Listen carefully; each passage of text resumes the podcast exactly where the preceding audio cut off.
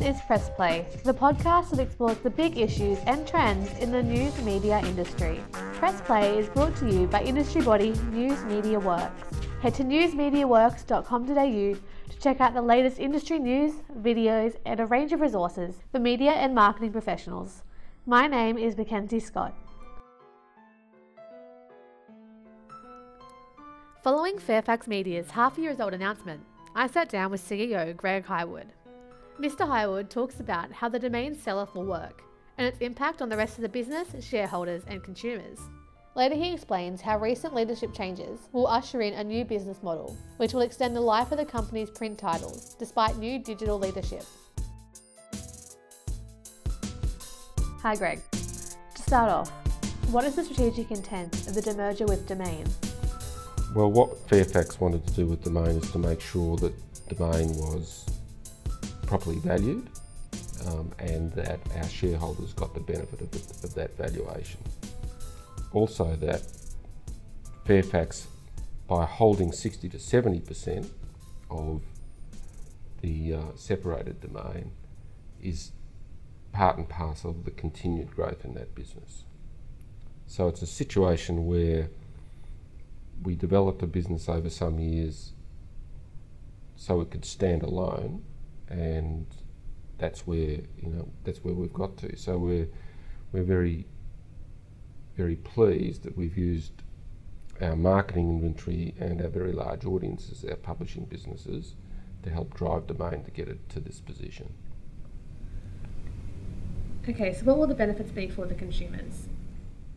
Well, I mean, it means that for our news consumers, our publications have proven that they can drive economic value beyond advertising and subscriptions, which builds a sustainable commercial model for publishing into the future.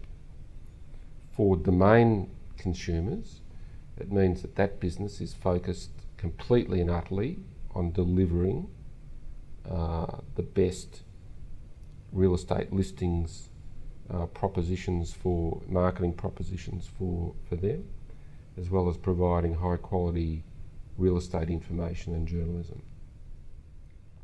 Domain and the news publishing side of the business have been two separate entities within Fairfax. How will this move affect the operational arrangements of the two businesses? Well, um, even though Domain, if it's separated, becomes an ASX listed business, and Fairfax is an ASX listed business, you know, we have Fairfax has a 60 to 70% shareholding.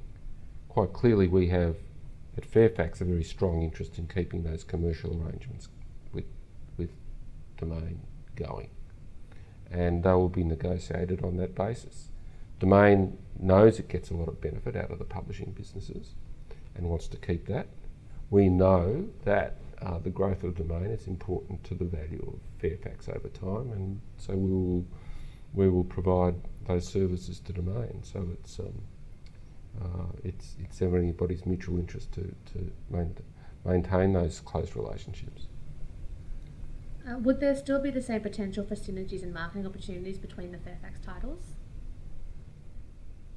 Absolutely, and Domain, absolutely, yeah. How will the deal affect Australian property monitors? Well, that's part and parcel of you know of the um, domain business. So it goes with the domain business. So, I mean, domain's not just a, a real estate listings business. It has Australian property monitors. Um, it has um, Compare and Connect. It has Bevo. It has Home Pass. Um, it has desktop. It's CRM uh, business for real estate agents. Um, it's you know we own Allhomes. So what we see Domain becoming over time is very much a part of the property um, purchasing ecosystem, where it's not just about buying and selling properties, but also all the other expenditures and all the other services that relate to you know that relate to that purchase. So last week we did see a lot of changes in appointments within the major Metro titles, in particular the appointment of Chris Janz to MD of Metro Publishing. Does this represent a change in the editorial direction for Fairfax? No, it doesn't change it. Uh, uh, change in editorial direction. What it means is that we we're focusing to the future on building out the best suite of digital product. Chris is a very experienced digital publisher, former CEO of Huffington Post, former CEO of Allure, um, a lot of depth of experience both in editorial, in technology, uh, and in the commercial side of publishing. And it's his role to create a team to take Fairfax Metro Media into the next era of publishing. Uh, we'll continue to print um, daily newspapers for some years yet, uh, and Chris will be responsible for delivering that. But what we needed was someone like Chris to take us to that next level. Uh, Allen Williams, who's led that business very successfully to this stage, is staying on as managing director for publishing uh, transition, which will help Chris get the business into the, into the lean shape that is required to deliver that ongoing commercial um, viability of the, of the of the Metro publishing business. What changes do you expect Mr. Janz to implement across the Metro titles? Well, it's really just developing the right product suite for the market.